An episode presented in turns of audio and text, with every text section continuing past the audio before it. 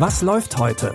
Online- und Videostreams, TV-Programm und Dokus. Empfohlen vom Podcast Radio Detektor FM.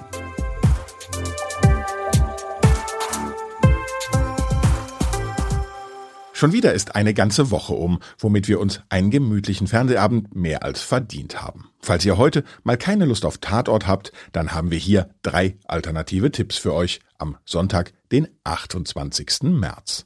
Los geht's mit einer enthüllenden Dokumentation. Kunstraub ist wahrscheinlich nicht unbedingt die erste Assoziation, die ihr mit den Verbrechen des Nationalsozialismus verbindet. Doch als 2015 ein französischer Verlag den sogenannten Göring-Katalog veröffentlicht hat, wurde das Ausmaß der NS-Raubkunst schnell offensichtlich. 650.000 Kunstwerke wurden aus jüdischem Besitz gestohlen und allein Hermann Göring hatte über 4.000 Kunstwerke in seiner Villa gebunkert. Göring ist einer der größten Plünderer der Geschichte, noch vor Hitler. Göring war der zweite Mann des Dritten Reiches und er hat diese Möglichkeiten, die ihm dadurch gegeben waren, in alle Richtungen versucht zu nutzen. Göring ging es immer nur um eins, um Selbstdarstellung. Im Göring-Katalog sind alle großen Namen der europäischen Malerei vertreten. Jene, die ihre Werke sammelten, wurden ermordet oder vertrieben. Sammler meist jüdischer Herkunft. Die Dokumentation Göring, Bruegel und die Shoah zeigt nicht nur die Geschichte der geraubten Kunstwerke, sondern auch die zähe Suche nach den einstigen Eigentümerinnen und Eigentümern. Bis heute kämpfen Nachfahren der betroffenen jüdischen Kunstsammler und Kunstsammlerinnen außerdem um Entschädigung. Und das meist vergeblich. Die Doku Göring, Bruegel und die Shoah läuft heute Abend um 22.25 Uhr auf Arte und ist noch einen Monat in der Arte Mediathek verfügbar.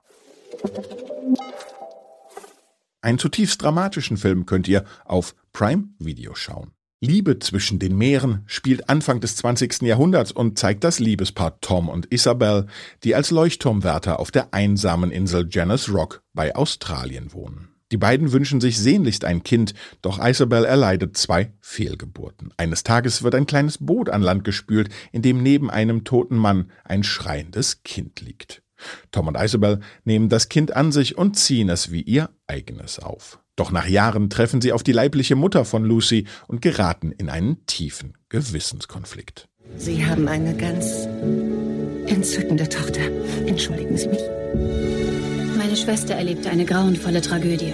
Ihr Mann und ihre kleine Tochter sind auf See geblieben. Sie wäre jetzt so alt wie ihr Mädchen.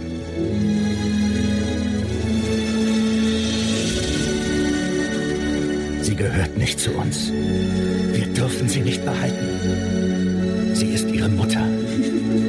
Ich bin Ihre Mutter. Bei wem die kleine Lucy weiter aufwächst, seht ihr jetzt in Liebe zwischen den Meeren bei Amazon Prime Video.